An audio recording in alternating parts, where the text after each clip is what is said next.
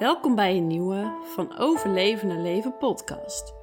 De podcast over de zoektocht naar geluk. Vandaag probeer ik woorden te geven aan de stilte en onderzoek ik de reden waarom we lijden en pijn ervaren. En kijken we wat je daar mee kan en aan kunt doen. Maar eerst even een korte terugblik op de retraite die ik heb gevolgd. Het is ondertussen alweer twee weken geleden. Het was voor mij de overgang van werk naar uh, de periode van mijn, van mijn verlof. En uh, het was mijn tweede retraite. Ik heb vorig jaar met Pasen de eerste keer een retraite gevolgd. Uh, daar heb ik trouwens ook een podcast over opgenomen. Dat is podcast 9. Daarin vertel ik ja, waar ik allemaal tegenaan liep in die eerste retraite. En nu dus mijn tweede retraite. En het leuke is dat je dan dus al een soort nou, vergelijkingsmateriaal hebt. Dus dat je ook merkt waar je nou ja, in gegroeid bent, maar ook de dingen die nog steeds uh, heel erg lastig zijn. Um, daar zal ik straks ook wat meer over vertellen. In inter, uh, heel veel mensen vragen aan mij: Jeetje, waarom ga je nou toch op retreat? Wat, wat moet je daar? Je, je betaalt best een hoop geld en dan moet je daar een beetje stil zitten te zijn. Dat is toch helemaal niks voor jou? En het is, ik vind het ten eerste altijd grappig dat mensen denken dat het niks voor mij is. Ik denk dat het voor de oude mij, om het zo maar te zeggen, misschien niet, ja, niet per se het eerste is wat je verwacht. Maar voor de nieuwe mij, oftewel de mij die ik steeds meer aan het worden ben, waar alle laagjes vanaf aan het vallen zijn, uh, daar past het juist heel goed bij. Sterker nog, die heeft het keihard nodig ik merk dat um, het dagelijks leven, dan is het gewoon heel lastig om echte stilte te vinden. Luister nu maar eens om je heen. Als je heel even dit op stop zet zo. Er is altijd geluid, altijd ruis. We hebben de tv, we hebben mensen om ons heen, we hebben buren die misschien geluid maken. Al die dingen. En als je dan op zo'n stilte bent, dan is het zo lekker dat je gewoon even niet mag praten, niet hoeft te praten, niet sociaal hoeft te doen. Bijvoorbeeld gewoon kan eten zonder te kletsen. Dat is echt, ik vind dat echt een luxe.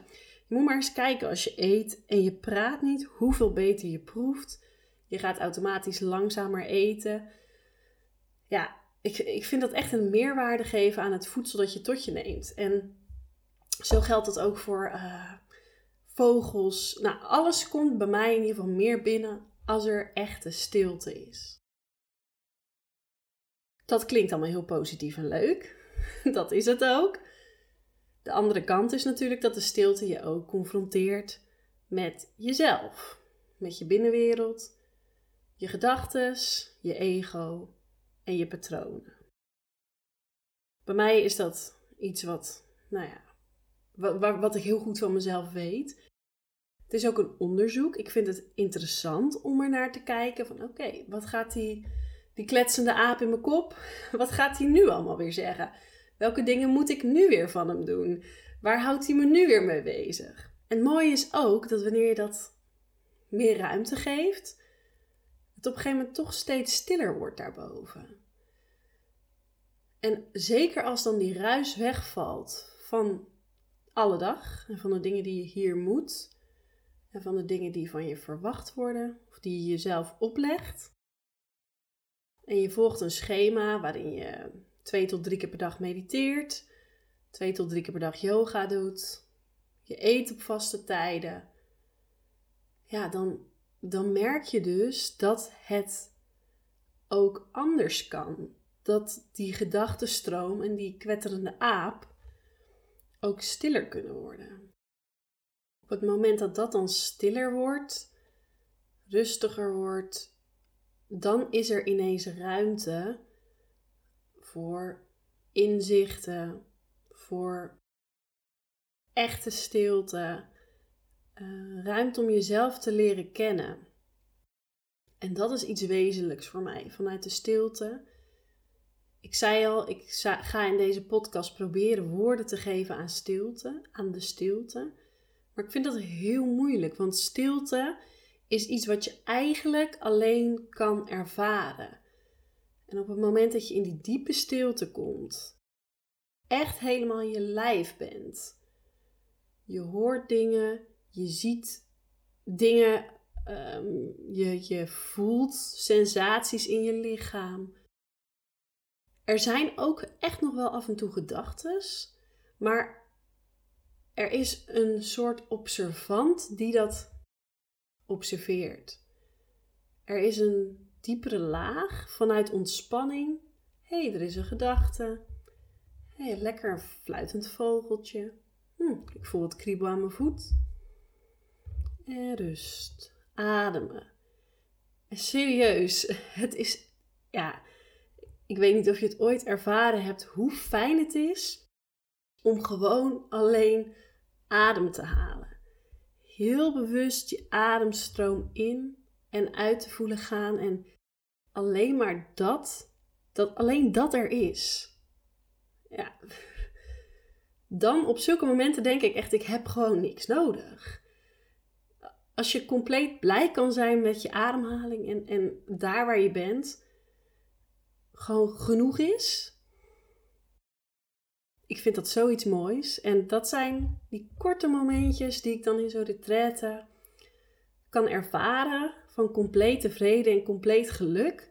En dan heb ik echt zoiets, ja, daar, daar zit dat punt dus, hè, in jezelf. Dan, dan ben je gelukkig.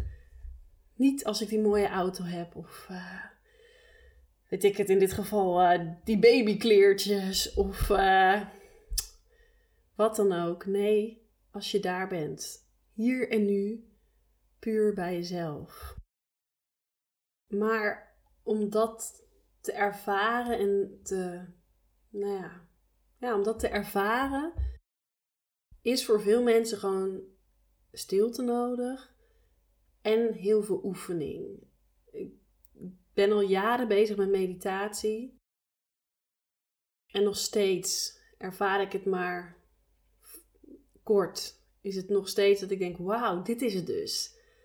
En het laat zich ook niet vasthouden. Het komt en het gaat. Maar ja, het is prachtig. En daarom kan ik ook iedereen echt zo'n retraite aanraden. Aan de ene kant, ja, het is. Oh ja, het is ook wel lastig trouwens hoor, om de hele stil te zijn. Soms kan je wel eens per ongeluk wat zeggen.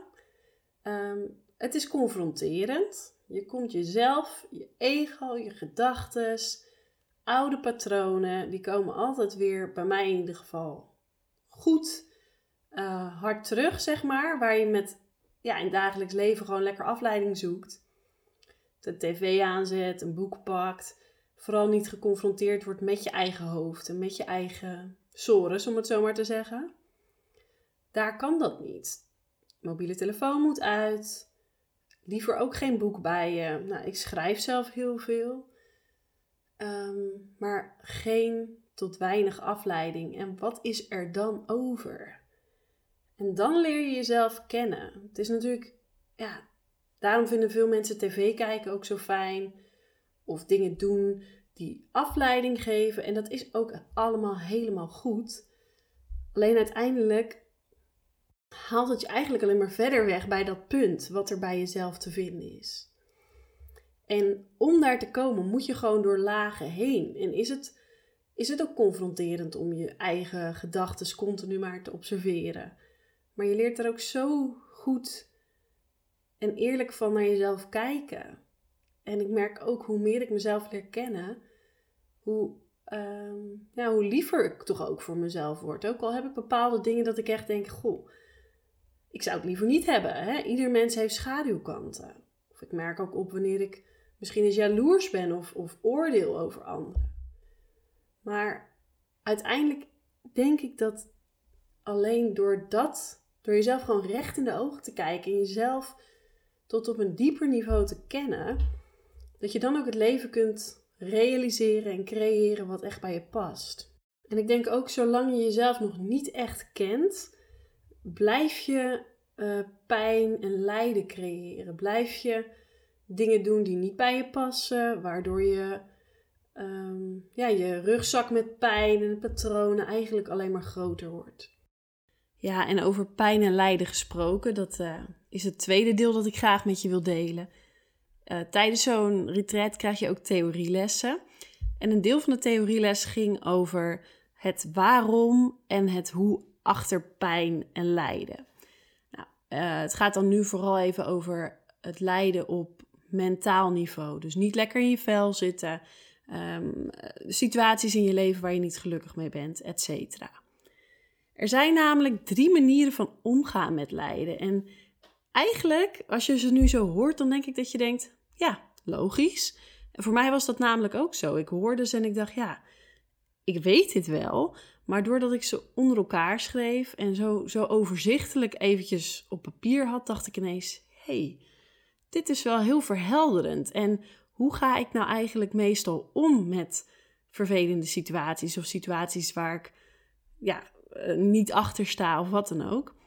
Dus dit wil ik graag met je delen in de hoop dat dat voor jou ook wat inzicht uh, brengt. Er zijn namelijk drie manieren um, van omgaan met pijn en lijden. En twee daarvan zijn manieren die behulpzaam zijn en één manier juist niet zo. Maar die laatste manier is wel vaak wat we doen. En dat is het zo, dat maakt het ook interessant. Goed. Nou, wat, wat kun je doen? De eerste manier, omgaan met pijn en lijden, is eigenlijk heel simpel de oorzaak van pijn en lijden wegnemen. Stel je voor, um, je bent al lange tijd niet meer tevreden over je relatie, maar je blijft toch aanmodderen, aanmodderen enzovoort. Um, je kunt daar natuurlijk iets aan doen. Je kan een keuze maken. Het is wel een hele, hele moeilijke keuze. Maar als iets niet meer goed voelt en je bent er echt al lange tijd over uit dat dat niet meer is wat bij je past, dan kun je ervoor kiezen om de oorzaak van het lijden weg te nemen. En in dit geval zou dat betekenen dat je of in relatietherapie gaat, of dat je zegt: misschien zijn wij uh, het niet meer voor elkaar en we gaan, we gaan uit elkaar. Dus de oorzaak van lijden weghalen. Een wat minder extreem voorbeeld, dat heb ik ervaren tijdens de retraite. Je zit niet lekker, je weet dat je meditatie van een half uur moet gaan doen. Uh, je merkt dat je, weet ik veel, toch nog even dat kussentje nodig hebt. Nou, je kan eh, denken, nee, nee, ik moet het zo houden. Maar je kan ook de oorzaak van het lijden aanpakken en zeggen, goh, ik pak dat extra kussentje. Of ik pak nog net even dat dekentje, zodat ik toch nog net wat comfortabeler zit. Een ander mooi voorbeeld. Je staat in de file, je weet dat die afslag uh, eraan komt. Blijf je dan in de file staan? Nee, je kiest voor die afslag. Dus als het kan, en heel vaak hebben we daarin ook echt een keuze. Als het kan, verwijder de oorzaak van het lijden en verander de situatie. Door bepaalde keuzes te maken, door bepaalde acties te ondernemen. Er zijn wel situaties waarin dat nou eenmaal helaas niet kan. Stel je voor, je werkt voor een baas, er zit een managementteam boven je en zij beslissen dingen waar je eigenlijk niet achter staat. Misschien probeer je eerst dingen te veranderen. Dat kan altijd. Misschien denk je van, goh, ik, ga, ik schrijf een brief. Ik, ik ga dingen doen waardoor ik, uh, waardoor ik ze toch overtuig eventueel van dat dit geen goede keuze is. Of dat het voor het personeel niet haalbaar is, weet ik veel. Maar stel je voor dat dat niet lukt. Of dat je überhaupt denkt, nou ja, goed, ik kan hier niks aan veranderen. Dan kun je het accepteren. En ook acceptatie heeft eigenlijk hetzelfde effect. Doordat je accepteert, ik vertel dat ook in podcast 25. Door acceptatie valt eigenlijk een stuk spanning weg en um, kun je veel makkelijker zijn met wat is. Dus die twee opties, het veranderen van de situatie of het accepteren van de situatie zoals het is, dat zijn beide opties waarbij je, nou, waarbij, wat, wat, wat goede opties zijn, om het zo. Als je het even wil labelen, dat zijn goede opties. De derde optie, uh, die is als volgt. Ik kan het niet veranderen, maar ik ga het ook niet accepteren. Dus ik kan het niet veranderen, maar ik ga het ook niet accepteren. En grappig genoeg is dat de optie die heel veel mensen vaak onbewust natuurlijk, uh, die heel veel mensen onbewust kiezen. Hier ook even een voorbeeld. Uh, stel je, je vindt je baan niet meer leuk en uh, je zit daar al een tijd tegenaan te hikken, maar je denkt op dat moment: ik kan het nu niet veranderen, ik heb deze financiële middelen nodig. Um, of nou, welke reden dan ook, dat je op dat moment geen verandering in je werksituatie kunt creëren. Maar eigenlijk baal je er ook continu van. Dus je accepteert de situatie ook niet. Dus je komt thuis en je zeurt over dat het weer zo'n vervelende, uh, die vervelende collega. Of oh, het was weer zo'n drukke dag. Of oh, wat doe ik hier nog? Dit, dit en dit gaat allemaal niet goed. Maar je pakt het niet aan. Je accepteert het ook niet. Dus wat gebeurt er? Je bouwt eigenlijk alleen maar meer frustratie, meer pijn, meer negativiteit op. En er verandert niets. En als je dan goed om je heen kijkt en eerlijk naar jezelf kijkt, ook ik ken naar mezelf, dan merk ik wel dat ik best wel vaak in die derde optie verval. Er zijn dingen waar ik dan ja, van denk dat ik ze niet kan veranderen, of, of dat ik ze toch ergens nog niet wil veranderen. Maar waar ik dan wel toch af en toe heel erg de behoefte uh, heb om even over te zeuren, dat kan ook opluchten. Alleen uiteindelijk neemt het niet de, het lijden weg. Het is eigenlijk alleen maar een, het voeden van je lijden. Het echt wegnemen van lijden, daarvan, ja, dat zijn die eerste twee opties. Dus de situatie veranderen of de situatie volledig accepteren en omarmen, zijn eigenlijk de enige manieren waarop je dat wel kunt bereiken. Maar dit vinden we vaak dus heel lastig. En daardoor vervallen we heel vaak in die derde optie. Ik kan het niet veranderen of ik wil het niet veranderen, maar ik ga het ook mooi niet accepteren. Nou, weet dat daarmee, dat je jezelf daarmee eigenlijk alleen maar um, verder van huis brengt, denk ik. Nog een mooi inzicht uit deze theorieles. Um, iets wat we wel vaker hebben benoemd in andere podcasts. Maar ik vind hem gewoon altijd zo, zo sterk. Wanneer we zekerheid en wanneer we geluk blijven zoeken in dingen buiten onszelf. Dat kan zijn in mensen, in relaties, in uh, werk, in je huis, in je auto. Als we het geluk daarin blijven zoeken, dan, um, dan creëer je eigenlijk ook altijd nieuw lijden. Omdat het geluk dan altijd van iets anders afhangt. Het geluk is niet bij jezelf, maar het geluk hangt af van als ik die auto eenmaal heb, nou, dan ben ik gelukkig. Maar goed, die auto heb je. Je vindt het misschien eh, een paar weken prachtig. En dan is er wel weer iets nieuws. Je hebt een nieuwe shot nodig. Nou, dan denk je: oké, als ik eenmaal dat huis heb of dat in huis is af, dan is het helemaal perfect. Dan, dan ben ik blij. En op het moment dat dat gerealiseerd is, bedenk je wel weer iets anders wat nog moet. Of wat je weer wilt hebben of wilt creëren. Um, dus het geluk blijven zoeken in materie buiten onszelf of in relaties, omstandigheden eigenlijk, is, ja, brengt je ook alleen maar verder weg. Brengt je ook alleen maar sneller naar dat lijden toe. En ik weet ook, ik vind het ook heel lastig hoor. Ik zoek het ook heel vaak oh, als de omstandigheden prettig zijn, als ik fijne mensen om me heen heb, dan voel ik me goed. En het is ook niet verkeerd om omstandigheden te creëren, want dat is ook dat eerste punt van lijden. Uh, als, als je lijdt, verandert de situatie. Dus uh, weet ik veel, heb je mensen in je omgeving waar je niet goed bij voelt. En je kunt dat veranderen. En je kunt mensen om je heen creëren waar je je wel fijn bij voelt. Doen. Want waarom zou je jezelf in zo'n situatie houden?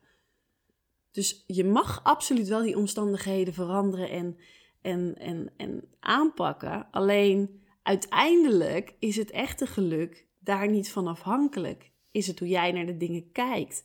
Is het hoe jij ze ervaart? En is het alleen maar daar binnenin jezelf te vinden? En dat vind ik zelf altijd wel weer heel mooi van zo'n retraite. Dit was dan mijn tweede. Nou, ik hoop als het kindje er straks is en het allemaal lekker gaat, dat het misschien eh, ook nog wel een keer een derde en een vierde mag volgen.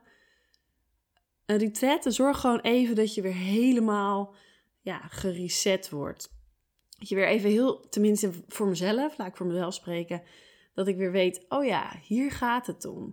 Ik kom weer dichter bij de essentie, dichter bij mezelf. Ik, ik observeer weer meer in plaats van dat ik continu oordeel. Ik ben weer alleen met mijn ademhaling. Echt heel fijn. Maar misschien zijn er wel redenen dat je geen retraite kan of wil doen.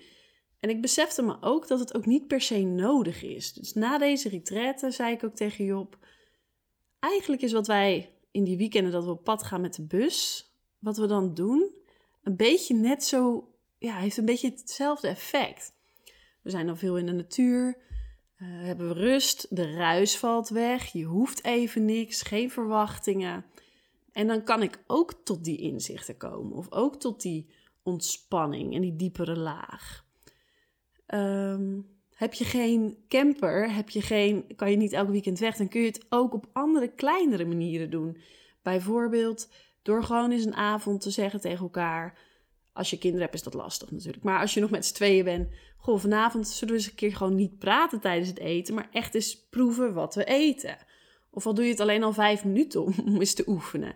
Moet je zien hoe je dan meer proeft. Hoe het meer binnenkomt. Uh, hoe je vanzelf ook langzamer gaat eten. Ook gelijk goed voor de, voor de lijn. Wat voor mij heel goed werkt, is s'avonds lekker die tv uitlaten en een beetje voor me uitstaren. En gewoon eens kijken, wat komt er dan? Wat wil er, ja, wat willen mijn gedachten, welke kant willen ze op? Wat, wat wil me verteld worden? Um, je zou ook kunnen zeggen, nou, we gaan een keer een dag, ook dit is lastig met kinderen, maar als je nog niet, als je geen kinderen hebt, een dag of een dagdeel niet praten. En als je wel kinderen hebt en ze zijn bijvoorbeeld naar school of opvang of wat dan ook, probeer echt momenten voor jezelf in te richten waar je even helemaal niks in hoeft, waar je die stilte op kan zoeken en ja, even, even terug bij jezelf kan zijn. Voor mij werkt bijvoorbeeld ook als ik heel druk ben in mijn hoofd of als ik gewoon aan het werk ben, eind van de dag even naar het bos in mijn eentje wandelen. Dat zijn ook momenten waarin je zo'n retreat als het ware even in het klein kunt ervaren. Maar desalniettemin zou ik eigenlijk iedereen aanraden om een keer een stilte retreat te doen. Uh, deze die ik heb gedaan was dus bij Human Awakening. Ik vind het echt heel prettig. Echt heel goed. Uh, een fijne plek. Hele lieve mensen. Dus ik kan je die absoluut aanraden. Maar dat is gewoon in Nederland. Dus dat is ook laagdrempelig. Je hebt natuurlijk ook retreats in het buitenland. Allemaal nog luxer. Je kan het zo gek maken als je zelf wilt. En je kan het ook klein houden bij jezelf thuis of op een camping. In ieder geval, voorwaarden voor mij zijn alleen zijn, in stilte zijn, ruis en afleiding wegnemen en de natuur. En daarmee zijn we aan het eind gekomen van deze podcast. Leuk dat je weer hebt geluisterd en tot de volgende keer. En wil je op de hoogte blijven van de nieuwste releases, dan kun je ons volgen op Instagram van overleven naar leven.